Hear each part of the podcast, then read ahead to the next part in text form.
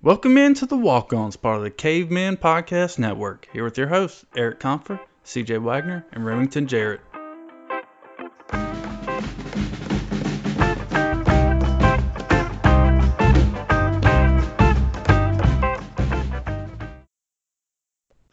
Welcome back to the Walk Ons. Today we have episode one of our three part first round NFL mock draft. The NFL draft is just a few weeks away, and it is one of the few things in the sporting world that is still, I won't say progressing as normal, but is actually still happening. It's not postponed. We're going to have a little bit of excitement in our lives now.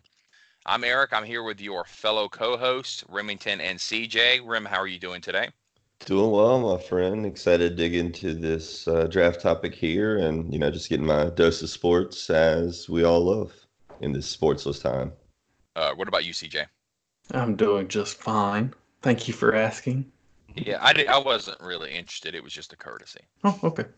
Either way, I'm doing good. okay, so I don't know if still exists. Oh, of course. So I don't know if you guys are aware, but Mr. Bernie Sanders has pulled out of the Democratic primary leaving most likely Joe Biden to be the Democratic candidate for president. So he is my inspiration for Eric's dad jokes of the day. I have three. Uh, they are, I'm regressing a little bit more towards the dad joke cheesy style. I apologize, or you're welcome, depending on what kind of joke you like. No, you're just gonna need to apologize ahead of time. Hey, hey, wait till you hear him before before you start criticizing. Okay. Okay. First one. A tattoo shop in Vermont is currently offering free tattoos of the outline of Bernie Sanders. They're calling it a Gramp stamp. no. I'll give you a little. No. No, get it? Tramp stamp, Gramp stamp? No? Oh, I, Okay. I, I get it. I get it. Just not funny. Okay. Thank you. No problem. What do Bernie Sanders supporters call their roommates? Mom and dad. Now that that is dad joke gold right there. That's a Okay. best one so far. Whoa, one for Okay. two. Golden nugget.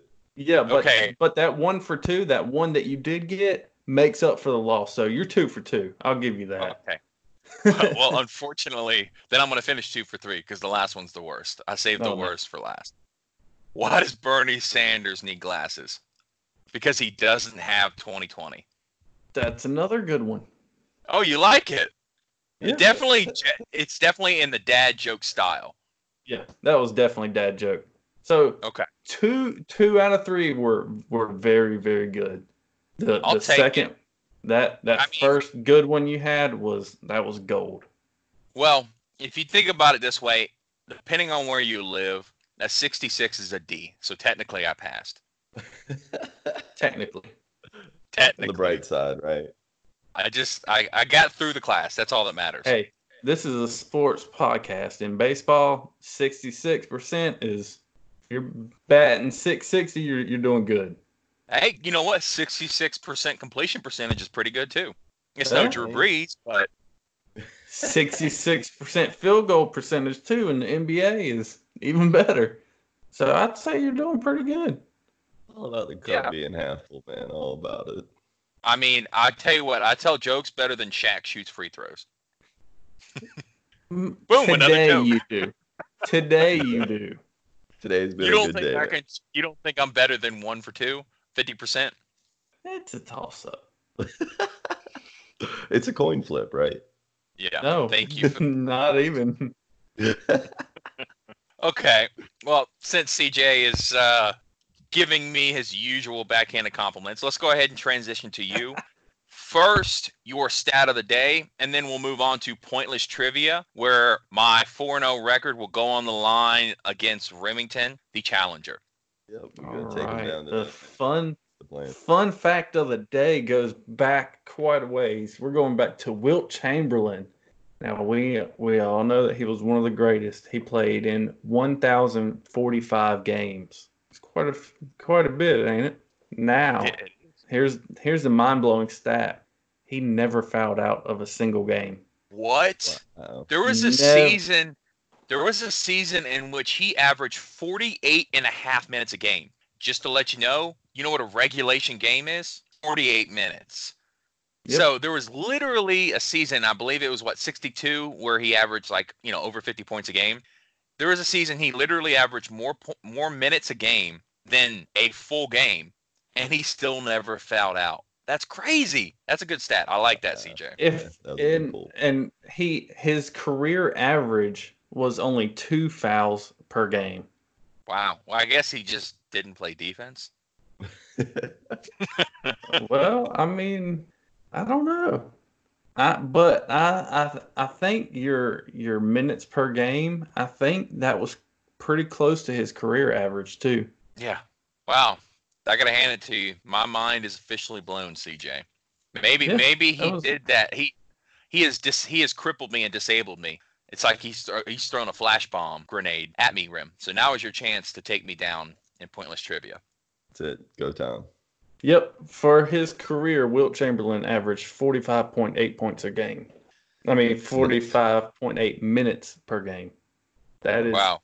insane. Nowadays the league leader is still well below 40 consistently. Yes.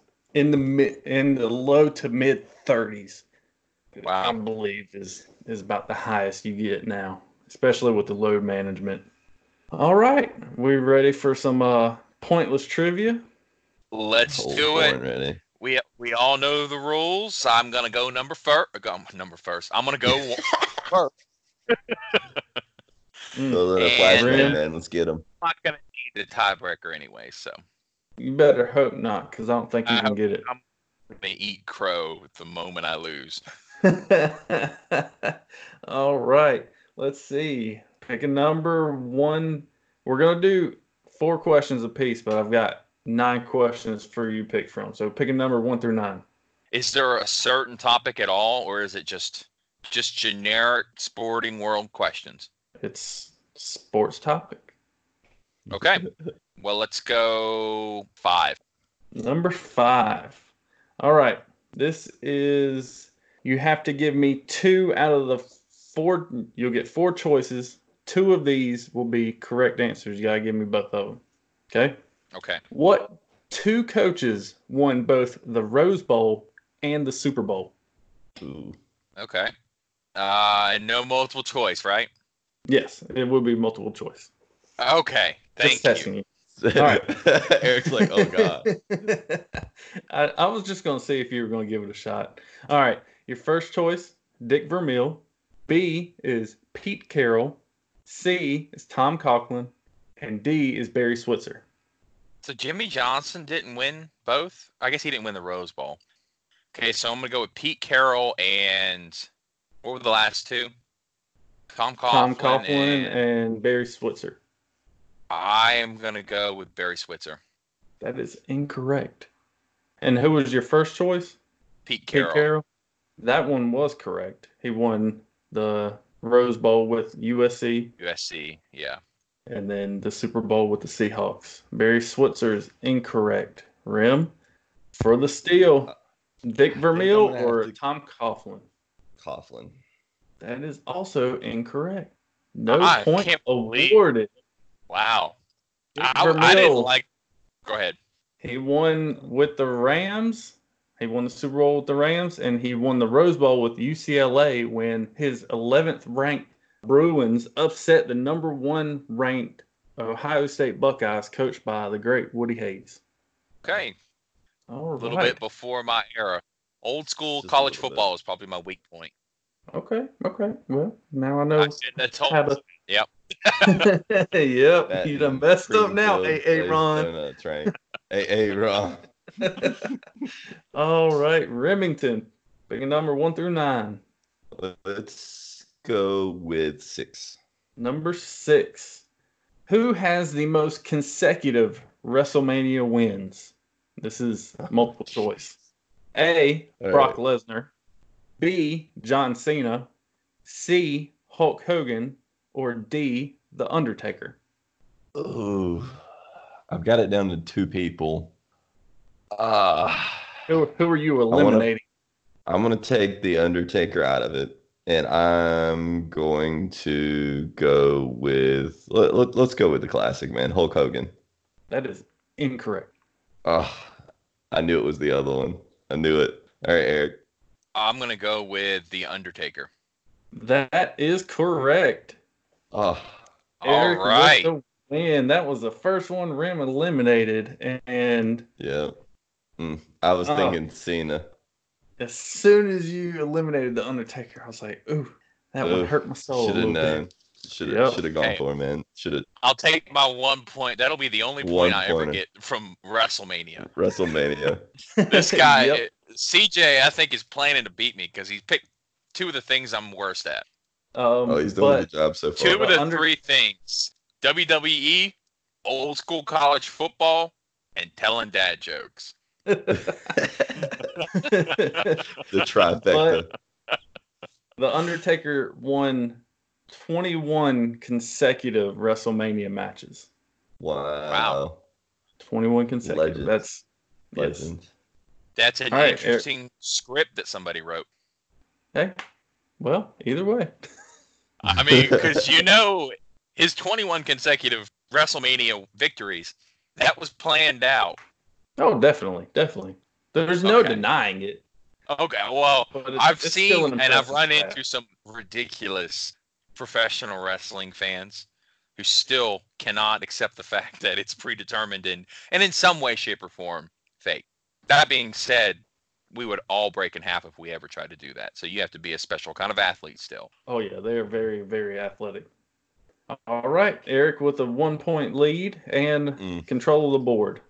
Okay, let me go nine. Number nine. Who has the record for the most hits in a Major League Baseball season? This is multiple choice. A. Pete Rose. B. Ichiro Suzuki. C. Ty Cobb. Or D. Jose Altuve. Um, I'm gonna go B. Ichiro Suzuki is correct. He had 262 hits in 2004. So okay. Eric's got a commanding three to nothing lead. Rim. Mm-hmm. You better, go, man. You better All right, let's step go. it up, pal. So let's go with number two. Number two. Ooh, this is an easy one. This is probably the easiest question on the board. In right. baseball, in baseball, what determines who bats first? If you're the away team? That is correct. I was like, is it that simple? it, it, it, was very simple. Luck of the draw, Eric. All right, you have a one okay. point lead. All right, clinging, clinging to it. All right. For well, those of you who go. are not watching the live feed, Eric is shaking his head in disappointment. okay, let's do number eight. Number eight. What NBA coach has the most coaching victories? Multiple choice. A. Gregg Popovich. B. Don Nelson. C. Pat Riley. Or D. Phil Jackson. Don Nelson. That is correct. With 1,335 career victories. Well done. Well done, sir. Back to that three point lead. Now I can breathe easier. You give him another like, you know. I'm not giving it who, to him. He's what, picking the number. What's it called when somebody hits a baseball over the over the back of the field? Oh, it's a it's a home run. So, so which which question was that? Four. what happens right, when so a you have you have number three, number four, and number seven to choose from. Let's do number four. Go number time. four.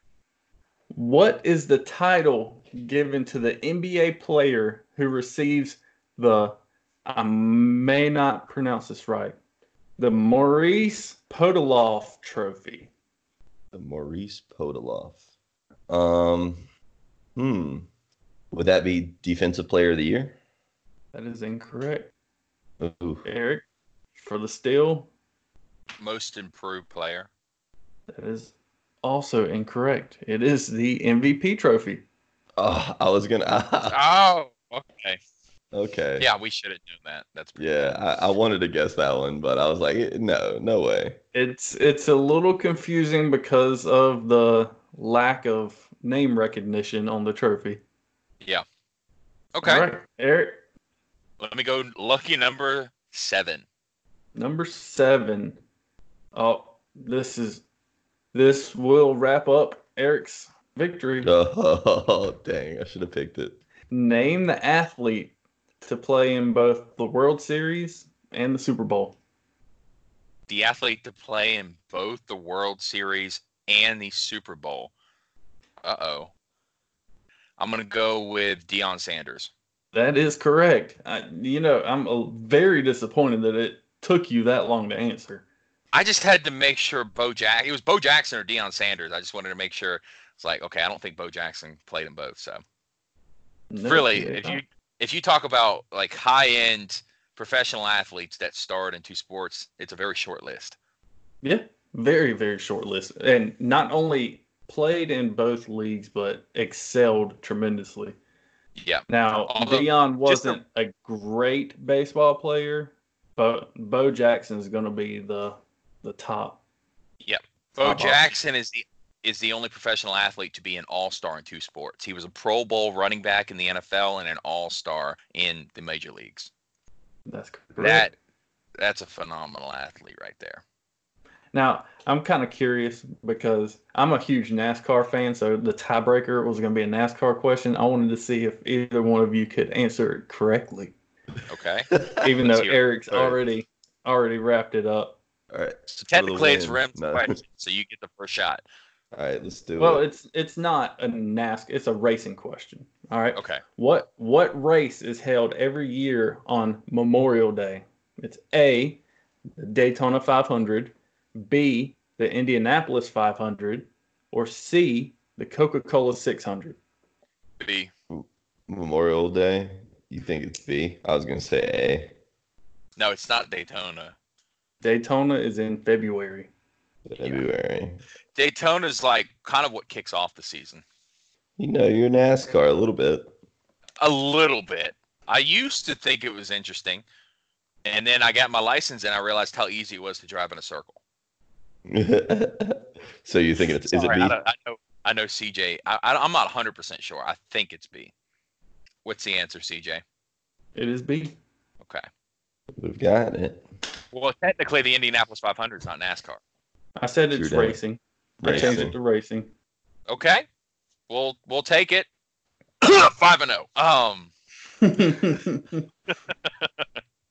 We have to come up with something next week where I can uh, get you out of that captain seat, man. I'm gonna have to come up with some challenging questions on our next one.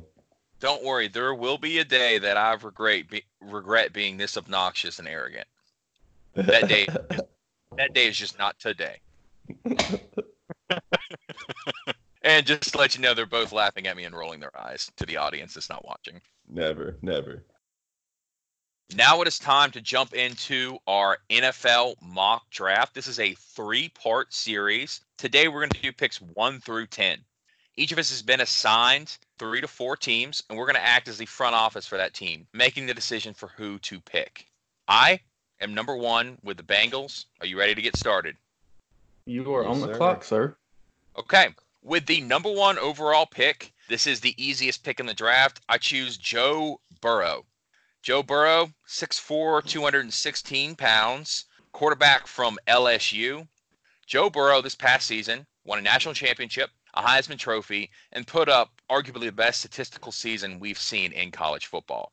He threw for 60 touchdowns, six interceptions, the 60 touchdowns being a NCAA Division One record. He also ran for five more touchdowns. He threw for 5,671 yards in 15 games, number one in the nation, and had a 76.3% completion percentage. Absolutely mind blowing. Just statistics alone tell you this guy has NFL potential. Now, the questions I have about Joe Burrow one might say he doesn't have an incredible arm. For me personally, he has enough of an arm. His arm is just as strong as Tom Brady's or Peyton Manning's or Drew Brees coming out of college. Not that I'm saying he's that type of player, but he has the requisite arm strength. He's not Matthew Stafford, but he has more than enough to make every NFL throw and enough velocity to get there. Question is is he not a ramped up version of Mitch Trubisky? Mitch Trubisky was drafted number 2 overall after one season starting at the University of North Carolina. He had an excellent season, but he didn't have the proven track record. Was that one season a fluke? And in hindsight, you might you might argue that because the two quarterbacks picked after him were Deshaun Watson and Patrick Mahomes. So one team, the Chicago Bears in this instance, overvalued that highly successful season and over and they chose that over somebody like Deshaun Watson, who showed flaws in his game, but was highly productive for repeated seasons and more successful in the co- college level.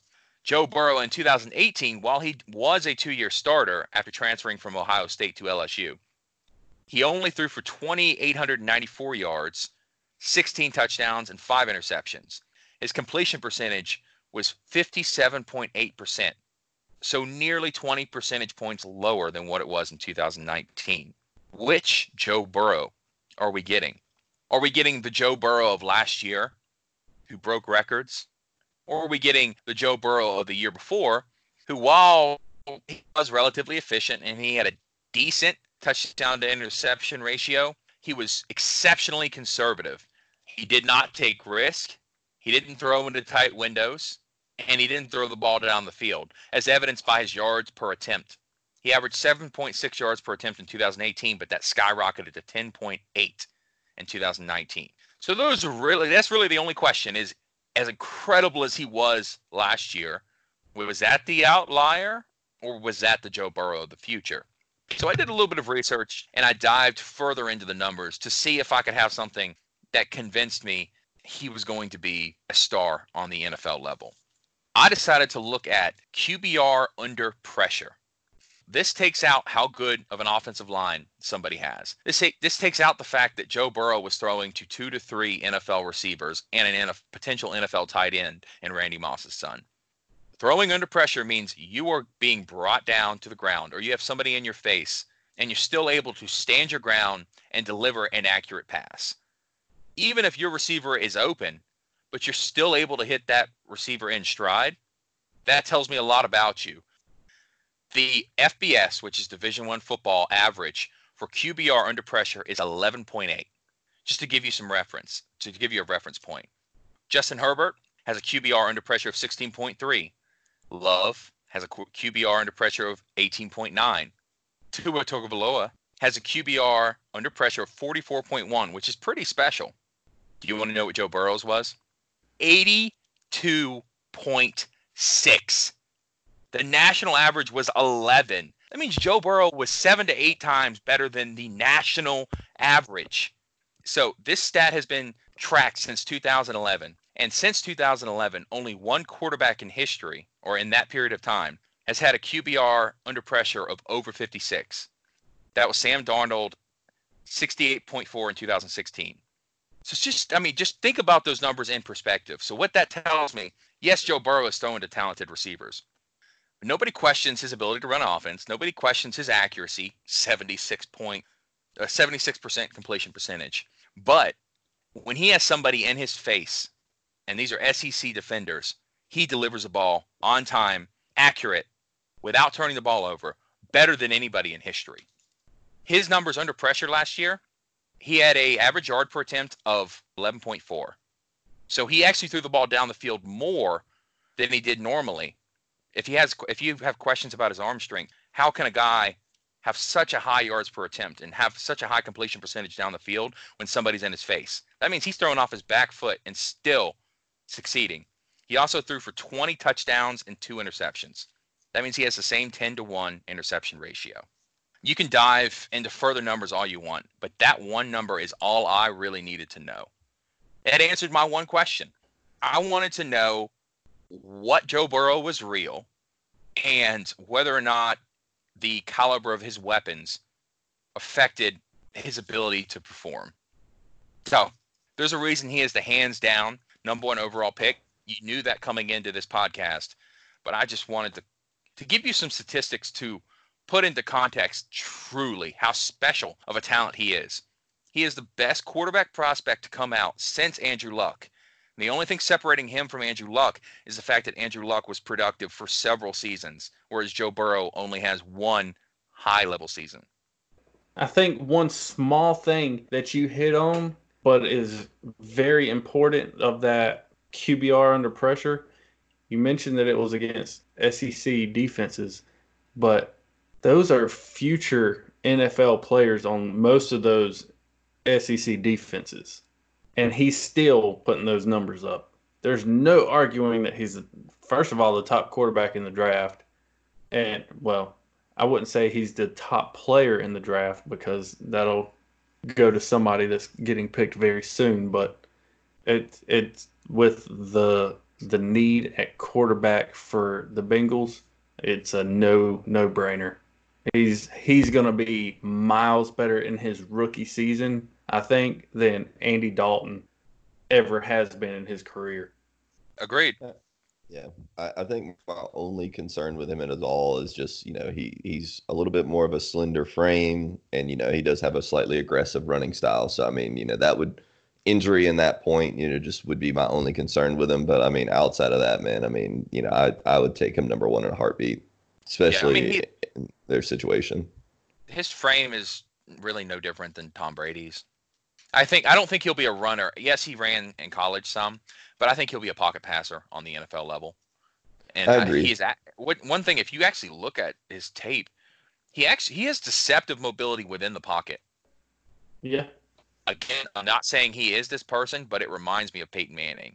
His ability to without taking his eyes like he off his primary receiver, he still looks downfield and is able to negate negate the pass rush simply by sidestepping, stepping up, climbing in the pocket, or dropping back. He's not Lamar Jackson breaking people's ankles, but in some ways he's just as hard to sack. Well, I think like we talked about in our pre-show meeting, we Rim mentioned Aaron Rodgers and his mobility, and I think that that's probably the closest comparison that that we can find more so than Peyton Manning, just because you look at Aaron Rodgers and you don't see a mobile quarterback, but when you watch him play and the tackle box breaks down, the defense is crashing on him, and he breaks breaks off the run. He he's picking up first downs when they need it, and it's it. I see a lot of that in Joe Burrow. I think Joe Burrow is just a little bit faster. So Joe Burrow is off the board, and now we are on to the number two overall pick. CJ, you're on the clock. And with the number two overall pick in the 2020 draft, the Washington Redskins select Chase Young, defensive end from Ohio State, the Ohio State University. This kid is probably one of the best defensive end prospects we've seen in years.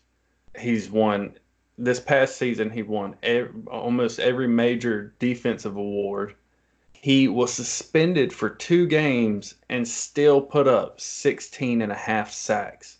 Suspended two games and put up all American numbers. The way he moves for somebody his size is incredible. He doesn't really have many moves to beat the offensive lineman, but his instincts to get around them still outweigh that. But the bull rush and the swim move and all that stuff can be taught from his position coach in the NFL. None of that concerns me. I think this is the most sure prospect in the entire draft. The Redskins, they do have quite a few needs with Trent Williams leaving on the offensive line. They they could possibly go that route, but with somebody uh, of Chase Young's caliber, I don't. I think if they pass up on him, and four, or five, ten years later they look back, it'll it'll be one of the biggest one of the biggest blunders in draft history because I think he could possibly be a Hall of Fame player. Who would you compare him to? Uh, Julius Peppers. That's I that think, was who I was thinking. I, I think with the the size and the speed and just the freak of nature mobility, I think he compares a lot to Julius Peppers when he came out of North Carolina. Yeah. Yeah. I was thinking kind of that Peppers, Jadeveon Clowney kind of area. You know, obviously had had Clowney, you know, I mean, actually been fine and, and not sustained injury after injury, you know, I mean, he, he could have been a great. I agree. I think the thing I actually like more about Clowney, I mean, more about Young, is his bend. So the ab- flexibility and the ability to bend is so critical to a pass rusher. That's Mm-hmm. what makes Von Miller so special. Yes, he ran a sub four five forty coming out. Like he's yes, he's physically superbly talented, but his natural ability to bend around the corner, to be almost at a 45 degree angle, yet still run full speed around that tackle, that's one of the rare things that Young has. And that ability, you have a lot of 4 5 40, 260 pound guys in the NFL. Well, or a lot, maybe not, but you have dozens of them. You don't have guys that are 265 pounds that have that same speed, but the ability to rush the passer full speed, two feet off the ground, well below, you know. And so if you can get under a six foot six right tackle, he's at your will. So I, I, I love that pick. I'm sorry, Rim, that he's off the board, but for the third pick, who do you have? So for the third pick in the draft, the Detroit Lions are going to scoop up Jeff Okudah. Uh, so, you know, we're talking an Ohio State cornerback here. Uh, last season, you know, he had 35 tackles, three interceptions, nine pass breakups. Uh, he's a 6'1, 205 pound athlete. Uh, really a shutdown corner, total package skill set here. Uh, super explosive athlete, quick feet. He's got great speed, and his hops are extraordinary as well. You know, I mean, he's a former five star recruit, first team All American. Just with his size, the ability to aggressively play press coverage. He, he's got excellent man to man skills as well. So he'll really fit into the package well. Uh, he actually ended up basically just just being one of those guys who can you know all around take care of the coverage as well as make those big plays the only real issue and kind of watch out that we're having here for him is run support but obviously that can be learned as well as just getting his head around a little bit better on those defensive plays to add to his his picks uh, in his first two seasons i know that he had um, zero interceptions playing a rotational role but with, with the setup, he, he has the skill set to be an outstanding corner. And obviously, you know, we, we need somebody to replace uh, Darius Slay. Yeah, I've got no arguments whatsoever. I I see Patrick Peterson, Stephon Gilmore potential. And if you could land that level of corner, I don't care if you draft him number one, it's worth it. Do you disagree, Exactly. CJ? I do not disagree whatsoever. I think he's he's a phenomenal uh, cornerback and a finalist for the Jim Thorpe Award. I mean, playing on the same defense. Just think think about this: Chase Young and Jeff Okudah on the same defense. They just went two and three. Yeah, and and Nick Bosa was on the team with him last year. Oh my god. Imagine how terrified you have to be in the Big Ten, knowing that that those three players are on the other side of the line. Seriously, just think about as a quarterback, you have Bosa and Young coming after you, and then your number one corner, or I mean your number one receiver is just completely shut out of the game. What hope did Yeah. you have? And not only is he a ball hawk, but he also forced two fumbles and had 35 tackles. So he's not just a one trick pony. He's snatching the ball, he's peanut punching like Charles Tillman, and he's wrapping up and making the tackles. So I don't think that there's very few holes in his game.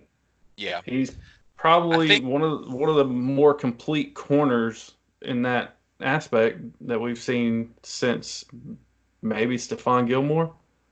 Yeah, I think he, as Rem alluded to, he occasionally will have like technique issues or lapses with tackling, but at 6'1", 205 and an aggressive mentality, he has everything you need. He just needs a uh, from a tackling standpoint, he just needs a little bit of refinement. But I mean, he's in his early 20s. What will he be like when he's 26? Exactly. He has he has all the capability to be a, a number one corner in the league. There's there's no doubt about that. Yeah. I think he can be a number one corner from day one. I and, and I agree. In, I mean, I think kind he'll step like into that. Kind of how Tre'Davious White I mean, came in and immediately was a Pro Bowler. I think he's that. He's got that kind of potential. And actually, the comparison's not that far fetched because Tre'Davious White struggled a little bit in run support early on. The difference yeah. is, and I mean, not to Tre'Davious White was a little thinner and didn't quite have the same bulk. Right. Yeah, and I mean, at, at that bulk, he still runs a four four eight.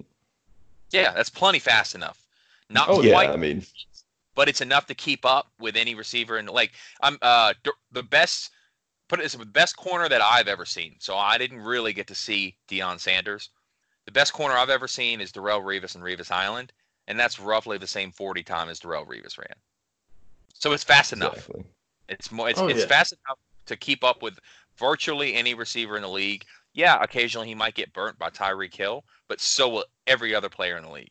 Exactly. There's exactly. there's really no no player that's gonna have that complete of a game and elite speed. And if you find them, they'll probably go number one in the draft.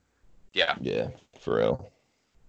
Okay. For the number four overall pick, the New York Giants select Isaiah Simmons out of Clemson.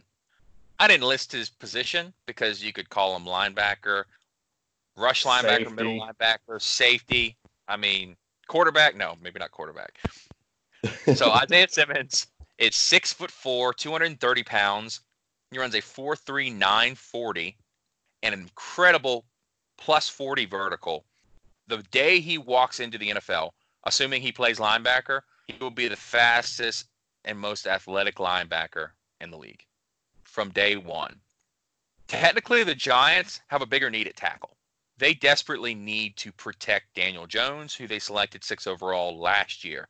But I feel like at number four, that's just a little bit of a reach at tackle there are three high end tackles in this draft class, but there's not quite your guaranteed bona fide surefire Hall of Famer. There's guys that you would assume will become Pro Bowlers, but with Isaiah Simmons, I don't think there's any question. He will instantly rejuvenate your defense. His scheme versatility is unlike any player I've ever seen. This is a gentleman who can legitimately rush the passer, rush, rush the passer. He can cover the middle of the field. You could drop him deep into coverage. I guess I would compare him as a hybrid. He's got a little bit of Brian Urlacher, and that Brian Urlacher played safety in college, moved to middle linebacker in the NFL, and what made him rare is he was a six foot four, 250 pound linebacker who could run and cover the middle of the field like a safety. Isaiah Simmons has that same capability. The only criticism I would have is I don't think he'll ever be a Luke Kuechly in that he gets he routinely gets 150 tackles a year. I see him more as a 100 to 110 tackle linebacker who also gives you five or six sacks, three interceptions, forces a few fumbles. He's just your Swiss Army knife that you play all over the field. Maybe not quite. He doesn't quite have the elite level instincts that again, like a Luke Kuechly might have. The difference is he almost runs his, his 40 time is almost two tenths of a second faster. So even if he diagnoses the play a hair later, he's got the makeup and recovery speed to get there in time. So that's my pick at number four overall. Again, tackle is definitely the biggest need, but I think he is the the fourth best player in the draft, and I think it drops fairly significantly after that.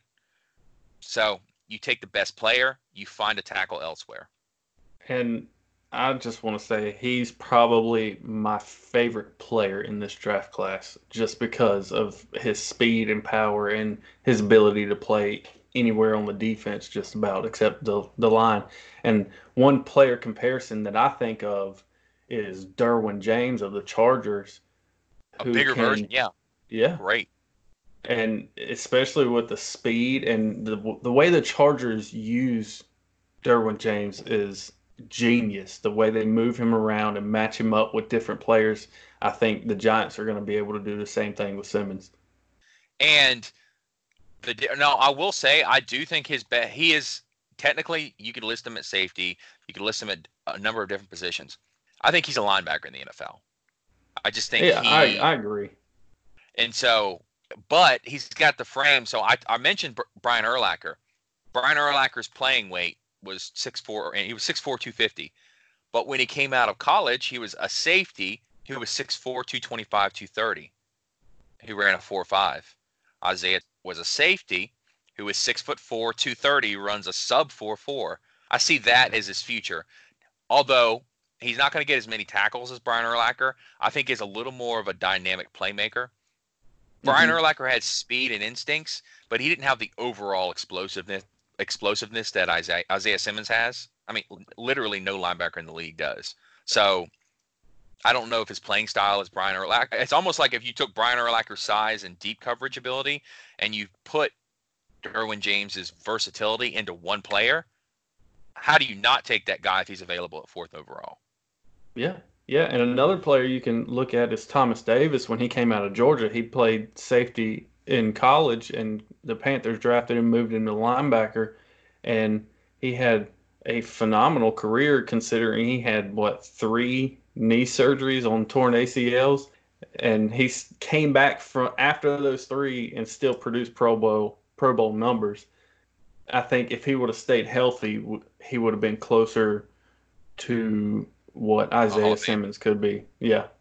Yeah. Any any thoughts, Rem? Uh, honestly, man, there, there's nothing in there I don't disagree with. I mean, at the end of the day, uh, he he's another example of just one of those players that it can completely change the landscape of your team. And I, I think picking him up is is probably the best decision. I know you uh, kept saying that you know tackle was a huge need, but you you'd be a waste. You know, he would definitely not be on the board by the time you get back around. oh no, yeah, no and, shot. And we talked about Chase Young being a freak athlete, but Isaiah Simmons just puts him to shame when it comes to freak of nature. Yeah, that, that's a whole another level right there. It really is. I mean, it's a little ridiculous. I mean, if you think about from a the guy the guy plays linebacker. We just talked about the corner who was supposedly going to be all world. Went third overall at 205 pounds and ran a 448. This guy 6'4", 230 and ran a 439.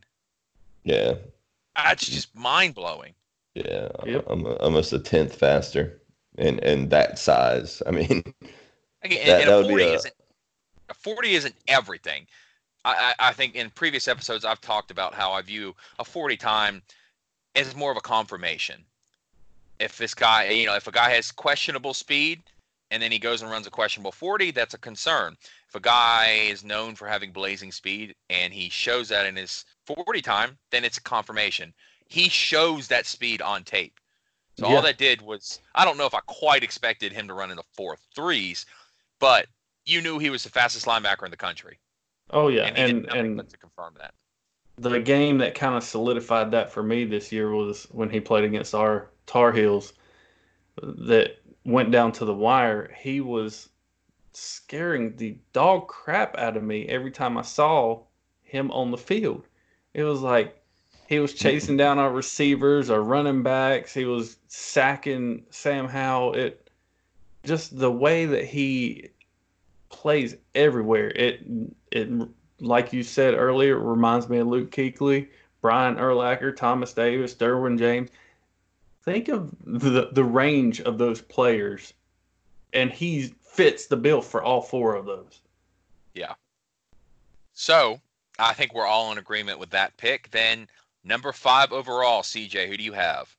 Well, I have the Dolphins picking a quarterback, and up Which until one? recent, up until recently, I think everybody was leaning more towards Tua, but I think I think they're going to go with Justin Herbert out of Oregon.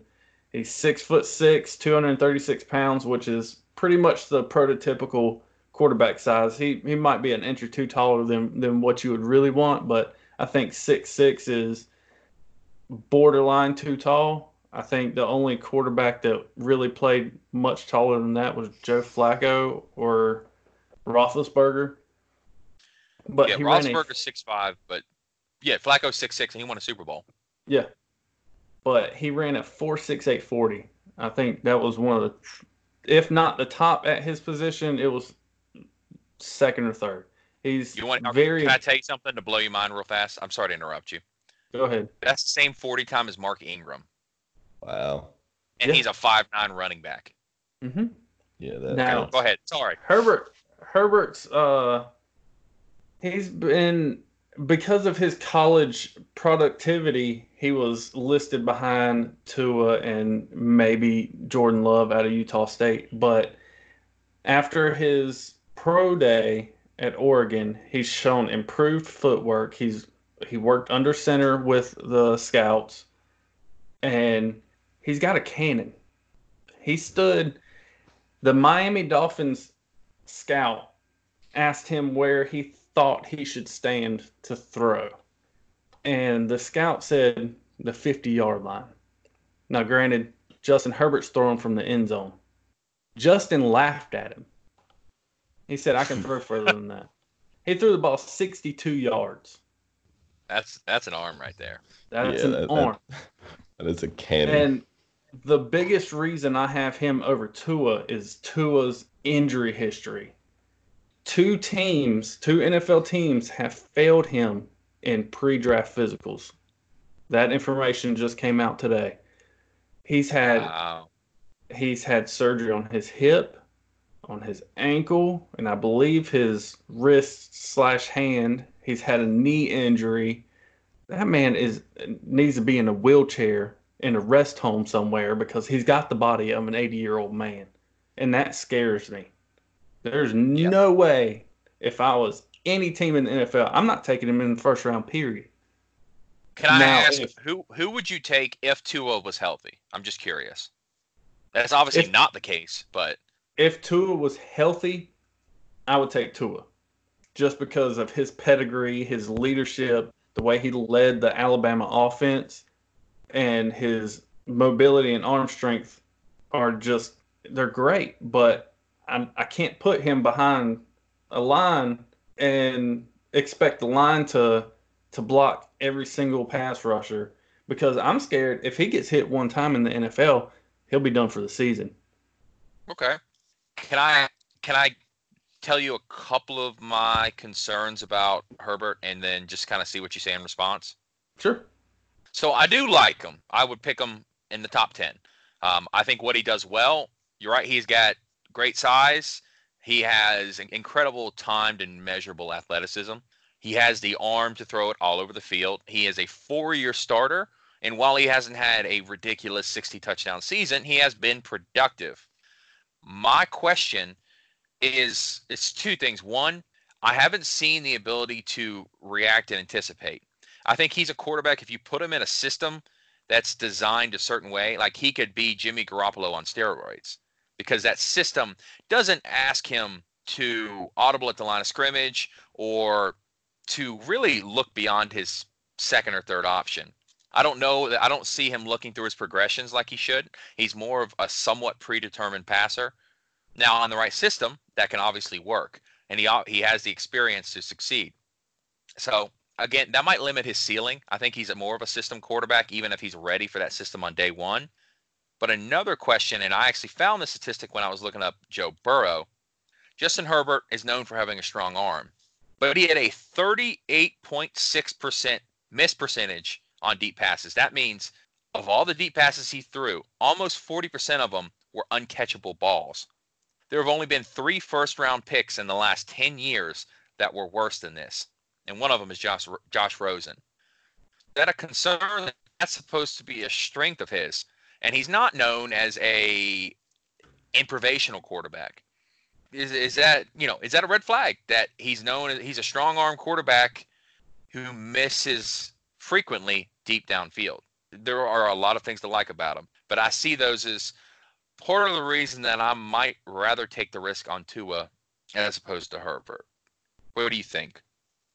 I don't think that is enough of a reason to to take Tua over Herbert. It's definitely a concern, but I think once you go from college where you've got to balance school and football, to the NFL and the pros where your your job, your life, everything is NFL, you have all the time in the world to work with your receivers and and your playmakers on timing and your chemistry to be able to adjust your power to fit the offense that's that's that's around you.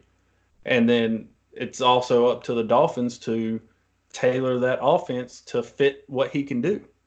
So it's it's not too hard to fix that problem. I and I see him a lot as a Carson Wentz uh, type Okay. player when when he uh when he when he gets to the league. Yep. Yeah. Okay. I I mean, that's it's a it's a good pick. It's an interesting pick. I think that's the first pick where we do have some actual debate, at least. Yeah. Yeah. Definitely. And if Tua can can prove that he can stay healthy, then I see no problem with the Dolphins taking him. But that injury history scares me away from him. Yeah. So that means that Tua is still on the board, and Remington, you are on the clock with the sixth overall pick. Yeah, so for the sixth overall pick for the LA Chargers, I'm going to take Tua Tagovailoa. Essentially, uh, I, I know we we literally just did a deep dive on you know trying to throw out a few of the comparisons, a few of the the issues we have with him. So I'm gonna make it brief here, but uh, he's a six foot, 217 pound passer. It, it as far as total package, he's got everything you could possibly want from a QB's perspective, especially coming into the NFL. Really and truly, you're, you're talking quick decision making, amazing ability to read coverage and instantly make decisions.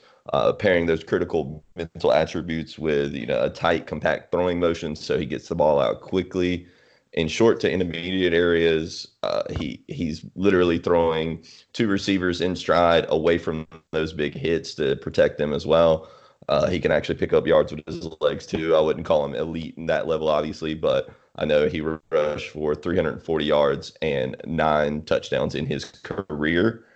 Uh, in those terms, uh, as far as intangibles go, uh, great poise, toughness, and leadership. I mean, there's no question on him being able to lead his team. And and the biggest thing that we're all really concerned with here um, is those injuries. But I mean, as far as showing what he can do, he did it. He actually finished with the highest passer rating to to ever come out of you know college football, 199.4. Uh, 10.9 yards per attempt and 87 touchdowns with only 11 picks to go along with that. So I mean, you- you're you're talking incredible Division One stats as far as history goes. Um, a 12.7% touchdown percentage. That that's literally first in Division One history by two points. So I, I think the chances there, especially given you know us getting rid of Mr. Rivers, you know that one still hurts.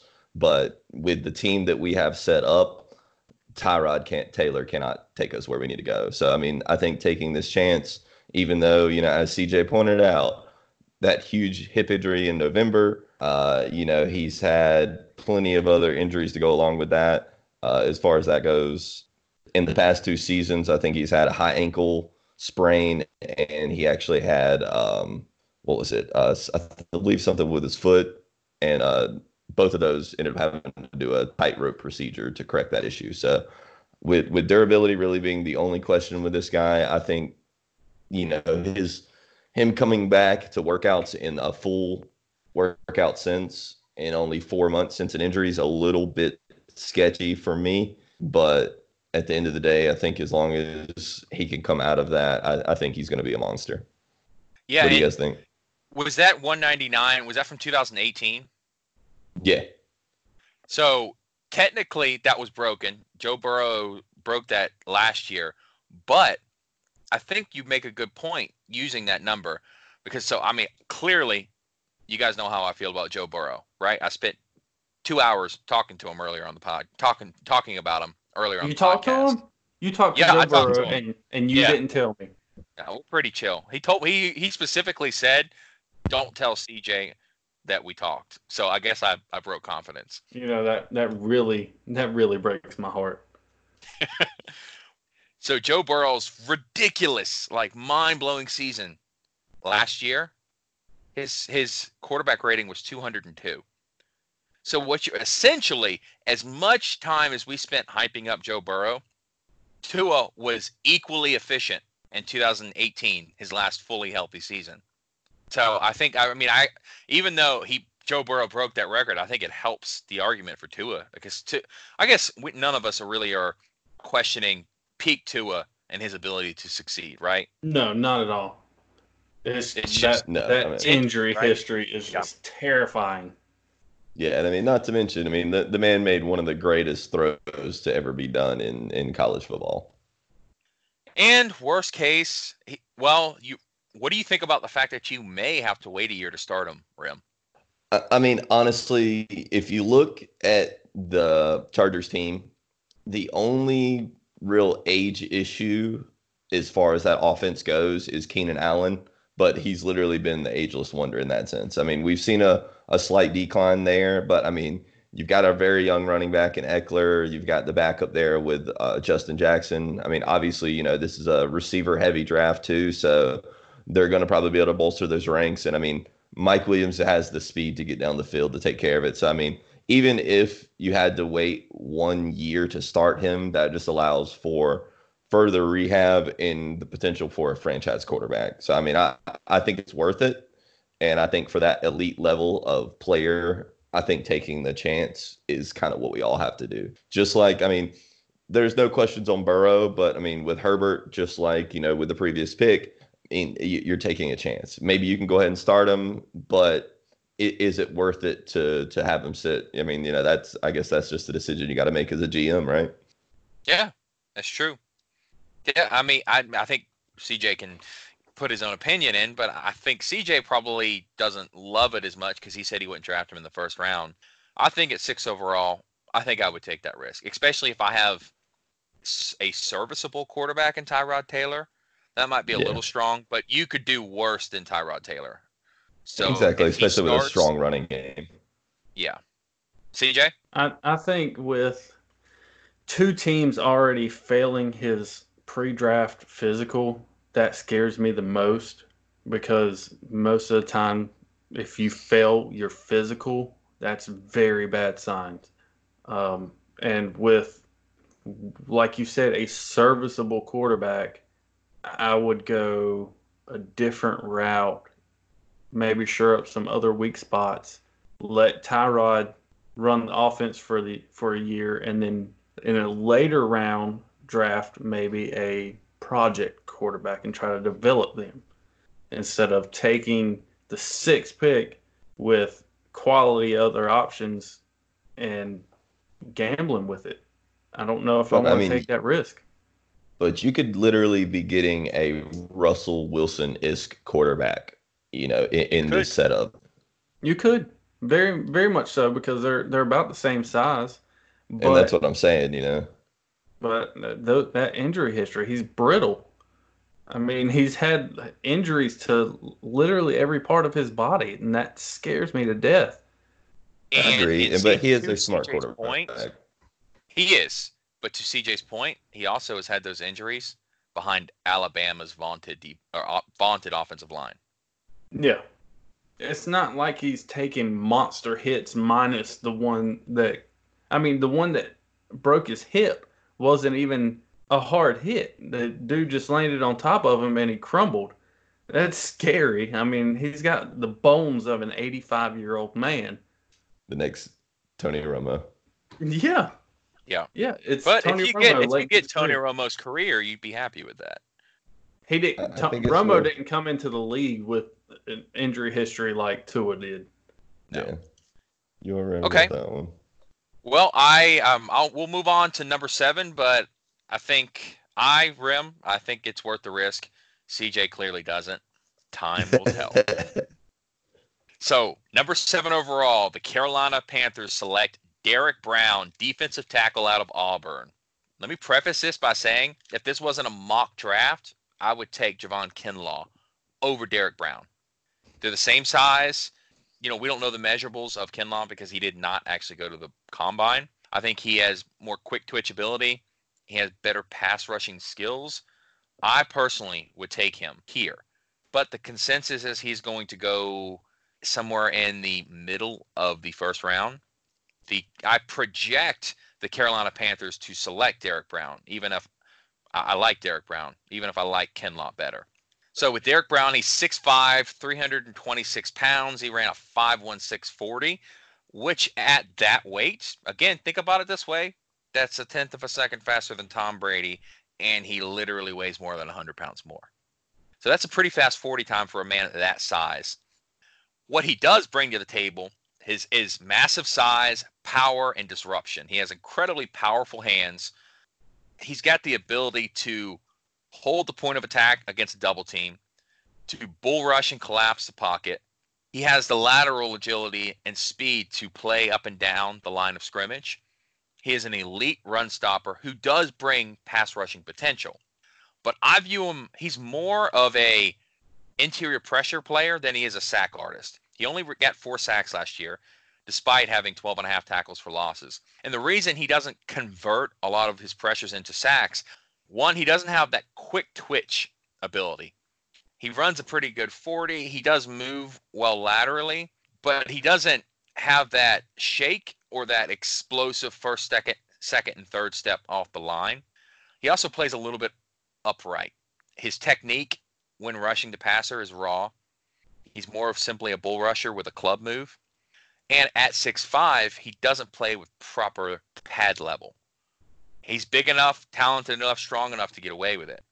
But the high end tackles in today's league have that quick twitch ability and are sack artists.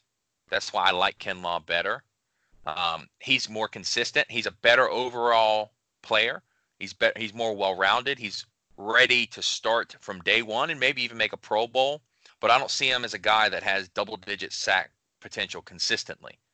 So for that reason, I personally would wait a little bit to draft him. But the Carolina Panthers, they had the worst run defense in the NFL last year. So for their fit, they probably want the guy that's a better run defender who still brings some pass rush. And he is versatile. He is well rounded. He is a complete player. He just is a little rough around the edges when rushing the passer. And some of those, like his lack of quick twitch ability, won't improve. Do you guys agree or disagree? I love this pick for the Panthers as a Panther fan. He's my second pick behind Isaiah Simmons for who I would want for the team because this defense, like you said, was last in the NFL in, in rush defense. And then we lose literally almost every player that we had, starter and bench, that played on the defensive line.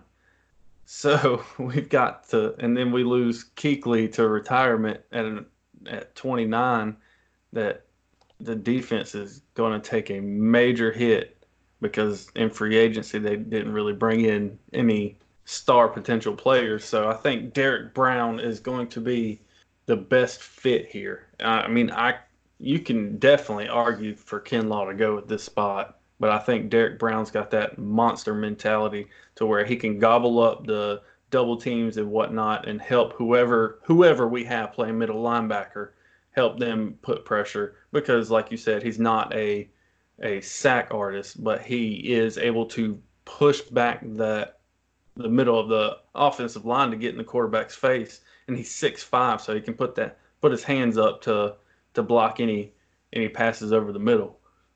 Yeah, I think he's better today. I just yeah, I think yeah, Kinlaw has has the quick twitch ability to potentially be more special down the line, but I think he's a plug and play starter, and he definitely has Pro Bowl potential. There's no question. So, yeah, we wouldn't be talking about him going in the top ten if he didn't have the potential for it. I think he's the safest pick in the top ten. Get, really? I, I, I do not see a scenario where he is not an above average starter in the NFL, which is why I which is why I have him projected going at number seven. Kinlaw, there's a slight chance that he doesn't he doesn't quite put it all together and it's hard to take that risk at number seven, even if the all you know the complete package could be better. Okay. Any other but thoughts for him, or do you want to jump to number eight? Um, I mean, honestly, you know, I'm I'm in the same agreement with you guys. I don't really think we should waste the time on it, so we can go ahead and skip on over to number eight. Yeah, the fat guys aren't as interesting. you said it, not me. Okay. Well, you're going to be sorely disappointed in this next pick then. Uh-oh. All right. Number eight overall. CJ, you're on the clock. Uh, picking at number eight is the Arizona Cardinals. And before the league year started, I would have imagined them taking a receiver like Jerry Jeudy from Alabama at this spot. But after robbing the Texans and getting DeAndre Hopkins, they kind of filled that spot for me. So I think they they take an offensive tackle to help protect Kyler Murray, who was sacked 50 times this past year. And at 6'5, 320 pounds, he ran a 4.8540. Mind blowing. Mind blowing for a dude that's over 300 pounds. Uh, some mock drafts have him projected going at uh, as high as number four to the Giants instead of Isaiah Simmons. Like you said earlier, they need a tackle, and he's the higher, highest rated tackle. Now, here's some interesting facts. In high school, not only was he a football star, he won a state championship in discus, shot put, and he was a state champion wrestler. That last one that translates what- very well. that translates very well Yes, because does. he's got the hip movement. He's got the ability to move with those high end defensive ends that, like we talked about earlier, can get low and hold an angle, and he can get he can get right down there with them. He benched 24 reps at the combine. It's been rumored that he can he can lift a bus. and he spent time at both left and right tackle. So you can move him around the line to fit the need of the team. He's you said you thought that Brown was the surest bet. I'm thinking it's Tristan Wirfs. The dude's a, a monster. So if you were, would you have taken him at number four for the Giants instead of Simmons if you were me? No, no, no. I wouldn't. Okay. I'd still take Simmons. But like I said, I've seen other experts predicting him at number four. But I think I think the Simmons fit. uh, I think you were right on that. The Panthers could use him just because of the question marks that they've had losing Daryl Williams and other players that other free agent signings that never really panned out. But the defense needs more work for the Panthers, so I think he falls to the Cardinals. Yeah, that's actually kind of similar to the st- the mindset, the secondary mindset I have with the Giants, where their biggest need is protecting their second year quarterback. Yep. Well, the Cardinals have a second year quarterback who's only five foot ten and needs that protection. So I mean, I, th- I think it's a great pick, especially considering they don't they're not desperate at receiver. Actually, they really don't need a receiver. They're too deep as it is. If you can be too deep at receiver. Right. And 50 sacks is a lot for any quarterback, but when you add in the mobility of Kyler Murray, who should be able to escape the pocket, for the defense to collapse on him as early as they did this year, it it's embarrassing. And so I think there's no question that you have to go O tackle at this spot, especially with the pedigree that Tristan's got. Yeah. Okay. I, I 100% agree. Um, do you have any final thoughts, Rim, before we jump to the number nine overall pick? Nah, man. I mean, I, I think he's elite level, so I, I'm full agreement. Number nine overall, Remington, you are on the clock. All right, so for the ninth overall pick, the Jacksonville Jaguars will select Javon Kinlaw for the same reason you were talking about earlier there, Eric. Uh, you know, as far as you know his physicality, you know, you're talking 6'5", 315 pounds. Uh, we all know he didn't uh, go to the combine, so we didn't get any numbers there. Uh, and looking back to his South Carolina stats, you know, because he went jun- junior college first two years, and then obviously you know transferred over. Uh, for that, they have him registered anywhere from about a four nine to a five uh, second forty. So you're not talking about you know insane amounts of speed at that pound at that level, I guess you would say. But considering the fact that he's running sub five at over 300 pounds, that's that's saying something. Uh, excellent physical skill set between you know his speed, his strength, and his length. He has the ability to use his long arms to keep you know those those offensive linemen off of him so that he can fill those holes and those gaps. Uh, the the techniques there. He's got great footwork too. Uh, like I said, he can shed those blocks. Uh, he, he's just relatively rare talent in that spot. You know, he's a durable play. Uh, he can do a variety of you know four three and three four techniques, and uh, not to mention you know us losing uh, numerous amounts of starters on our defense uh, since the 2019. I mean, excuse me, the 2019 season. Yeah, um, uh, in particular, you know, Calais Campbell. So we we need another big presence on on our defense. So I, I'm thinking that he can actually, you know, fill that role. And not to mention, I mean, I don't know if you watched the Senior Bowl or not, but just like six years ago with Aaron Donald, and we all know how he turned out, uh, Kinlaw absolutely dominated that. As far as weaknesses go, when you come down to it, th- there's not an incredible amount there. You know, he can improve his pass rushing, especially for the NFL format, and um, he doesn't always live up to his skill set there, but I think with the right coaching and a little bit of time put in, just that experience is going to push him to another level. What are you guys thinking? Yeah, I mean, I, I kind of touched on him a little bit already. I I love his ceiling. You're right, he does. I don't I wouldn't call him raw, but he needs to he's not a technician at this point. No. But that's something with the right mindset that can be improved. Uh, you know, I, I, like I like to pick. Might as well swing for the fences, and and you're also right. He does have scheme versatility. He could literally play anywhere from nose tackle to defensive end, depending exactly. on which scheme you want and what you require from him. So I, I love the pick. I would have picked him at seven if it was my if I was if it was my true honest opinion and not really a projection at who they'll actually select. Yeah. Now, don't be surprised if the Jaguars pick up Love at quarterback. I'm not sure that this coaching staff is they're on the hot seat as it is. I don't know if they're willing to stake their job with him at quarterback. I think with the well, Minshew. Yeah. Uh, so I think I think they pick up a quarterback at that spot. Whoever whoever falls out of between the top four. Yeah.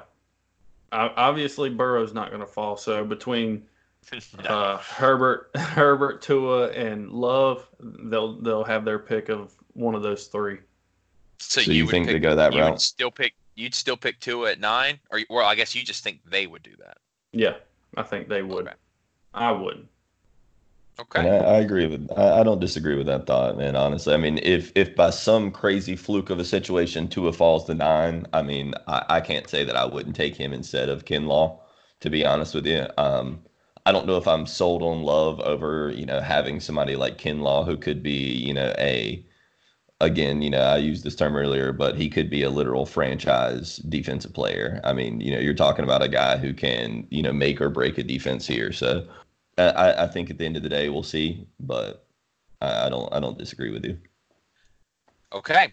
So the last pick of this portion of the mock draft Number 10 overall, the Cleveland Browns select Mekhi Becton, offensive tackle out of Louisville. This guy is an absolute mammoth. He stands six feet seven inches tall and weighs 364 pounds. And what's even crazier is he's only 20 years old. The guy cannot legally drink yet, and he is as big as a house. But it is because of that that he is the biggest boomer bust prospect that I have in the first round of this draft. At 6'7, 364 pounds, he ran a 5'1 flat, which is ridiculous. Mind blowing. That's, That's insane. There, he would be the biggest player in the NFL to begin with, and he runs an above average 40 time for an offensive tackle.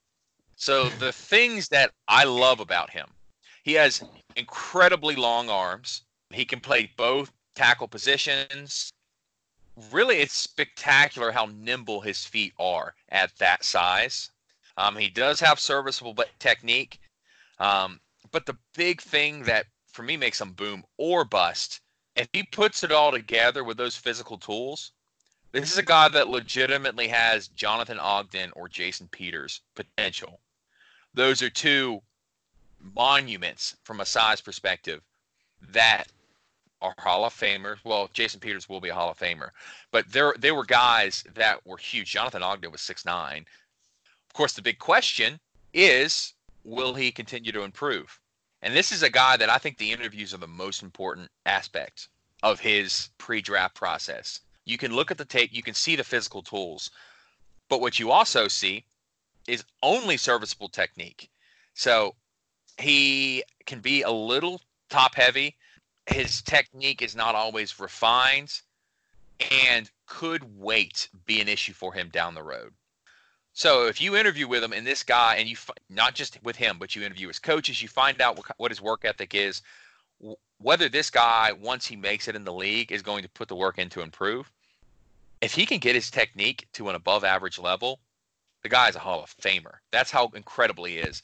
He has at best average technique right now, and he's still projected as a top 10 pick because his length, his size, and his nimble feet make up for all of those things. He doesn't have to he doesn't have to have perfect technique in both pass protection and run blocking. He doesn't have to have proper positioning because he is just so tall, long, strong, and heavy. He can't be moved. He doesn't have, he, you know, if he doesn't hit you square in the chest and he's not directly in front of you, he's just by being there, you've got to go around the world just to get to the quarterback. Yeah. If he's able to improve on that and keep his weight in check, he's got the high ceiling of any tackle in the draft. Yeah. He legitimately has Jonathan Ogden potential. But he could also eat his way out of the league. We could blink and he could legitimately be over 400 pounds. And at that point, it's beyond a healthy playing weight. Yeah, so there's no at, way you're you're going to be able to maintain the the endurance and mobility to be able to keep up with the the elite defensive ends in the league. Yeah, no matter how how long your arms are or how much how much how big your frame is. So with him, the fact that he's only 20, again, it plays into the boomer bust. It's a positive and it's a negative. The positive is at 20 years old, think about how much this guy's technique and positioning could improve. The negative is at 20 years old, think about how large this man could be when he was thir- when he's 30. Yeah. yeah. So, uh, if he keeps his weight in check, even if his technique doesn't improve, he is a more than capable right tackle in the NFL. But if he improves that technique, he has the quickness of a left tackle, the size of the Big Show or Andre the Giant, the arm length of Kevin Durant almost, I mean, he's got everything you could possibly want from a physical standpoint. But you want a 360 pound tackle at that size. You don't want a 420 pound tackle. So that's that's who I, I think. I, I just think it's worth a swing for the fences. There are safer prospects out there, but Bears need help on their offensive line. He does have the versatility to play right tackle or left tackle, and you could get a Hall of Famer. The only downfall is he's also he would be going to the Browns, which are not known for being a responsible organization. Not at all. If he went to the Patriots, I would say he's a surefire bet to be a Hall of Famer. They will keep him in check. Instead, he's going to the polar opposite of the Patriots in, Cle- in the Cleveland Browns. And a lot is going to rely on his self discipline. That's why those interviews are so important. You've got to find out what type of man this, this kid is. And if you think he's the type that's motivated enough and disciplined enough to keep all of those things in check and improve where he needs to improve, God, the sky's the limit. This is where the the Wonderlic test from days gone by that yeah that would really help determine whether this kid's got the mindset and the mentality to be able to improve his weaknesses. Uh, I mean, I wish I was six seven. I don't know if I wish I was three sixty, but you give me those physical tools, man. Lord knows what anybody could accomplish. You're right. Signing a signing a contract he's, in a heartbeat. I mean, he's basically he's got the ability to be the Shaq of the NFL. Mm-hmm. Now, a point of reference, you mentioned Jason Peters earlier. Uh, Jason Peters was only six four. Really? How much does he weigh? Um, hold on just a second. I can tell you. He was pretty large, but not obnoxious for his height. He was 328. Okay, so three bigger, three. We'll, we'll call it 330 to make it relatively even. Right. It's bigger. I mean, my my first comparison was honestly it was Jonathan Ogden. I just kind of wanted somebody else who was a modern day player. Yeah, Jonathan Ogden Tristan, was 6'9", 3, 250, or 350. Tristan Wirfs uh, is closer in size, being 6'5 and 320. to Jason And- Peters. Yeah. Which, well, the, the- I guess the truth is, if you're going to do a comparison, a, a, a real, a current NFL player comparison, who is that big? You, Nobody, you don't I really saw. see you don't really see many players. I mean, there's no one bigger in the, in this draft class. He's literally the biggest player in in the draft. You have that one rare- like Army Rangers on that one Army Ranger guy on the um Steelers, The I believe. Steelers. Villanova. Yeah, Like what is it? Vill- Villanueva. Villanueva, Villanueva, but he's he's six eight, but he's not. He's like 320. He's not. He's thinner I mean, he's much leaner. for Yeah. a left tackle. When I say thinner, but Right. But, And he Mm. he's he's one of my favorite offensive linemen in the whole league. I just love the fact that he goes from serving the country as an Army Ranger to making it to the NFL. That's the elite of the elite in Yeah. both aspects of his life. He's the elite I- in the military and elite in sports. I love the dude. I mean, when you I'm talk just- about a list of people you don't want to mess with, an Army Ranger that guy. and an NFL tackle are on the top of that list, and he's both. Yeah. both. Yeah. I'm just thinking that like if I'm on like in some foreign country just chilling, you know, and they're doing some spec ops and he just comes walking out of the woods, I'm probably going to absolutely soil myself through Oh, and I'm, through. I'm Like, packing up my Well, shit, he- and the I'm difference um, is you you you wouldn't see him walking out of the woods. If he he would either shoot you and you wouldn't know about it, or he pops up behind you and you turn around and you're cornered, and then you see this 6'8", 320 pound guy. right, Well, no. Right. he if he's walking out of the woods, the trees are leaning away from him as he's walking through. Excuse me, excuse me. You know, Pardon me, excuse me. It's like the ground shaking in Jurassic Park when the like the gigantic T Rex is coming. Exactly. what is that? You see the the ripples in the water. right? Yeah. Just And cars at that thrown out of the point- way. At that point, if I'm his enemy, I'm packing my shit up and I'm leaving. I'm going home. I'm I'm not messing with him. Yeah.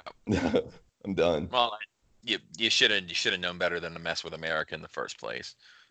True that. the moral of this story. Okay. Um, any other um, any other comments, statements about my tenth overall pick? Nope. No. I think this top 10, literally every player has the potential and more than likely will start for their teams at the beginning of this season. Minus maybe Tua if they want to let him rehab a little bit and sit and learn the offense. But I think every other player has a potential to be starting next year. Oh, what? You don't think Josh Rosen's going to start for Miami next year? I'll let my silence answer that question. Josh Rosen probably will be working at Staples or Best Buy next this time next year. Josh Rosen is the reverse of the Kurt Warner story. The Kurt Warner story is he was a bag boy at a grocery store before jumping around to like NFL Europe and the AFL before making it to the NFL and winning two MVPs. Exactly. It's the opposite of that story. Josh Josh, Rosen, Rosen, is, is going to be a high first round pick, start for two years in the NFL, and then by the time he's our age in his late 20s, he's going to be a bag boy at Food Lion. Now, Yeah, or or we- wearing a mustard colored tie selling paper at Dunder Mifflin. I think Dwight would have a field day with Josh Rosen. that that's probably m- my favorite show of all time. Easily. You can't go wrong with The Office. No. So, as always, thanks for joining us for the Walk Ons podcast, part of the Cavemen Podcast Network. We hope you enjoyed the first half of our NFL mock draft. We will be doing our next 10 picks, 11 through 21, on the next episode that we put out. So, keep an eye out for that. You can find our podcasts wherever you get your podcasts from. And if you have any comments or anything you want us to read on air or topics you want us to cover, uh, definitely send us an email over at cavemenzone at gmail.com. And for today's podcast, this has been the Terrible Trio with Rim. Eric. And CJ. Thanks, everybody, for joining us. Peace.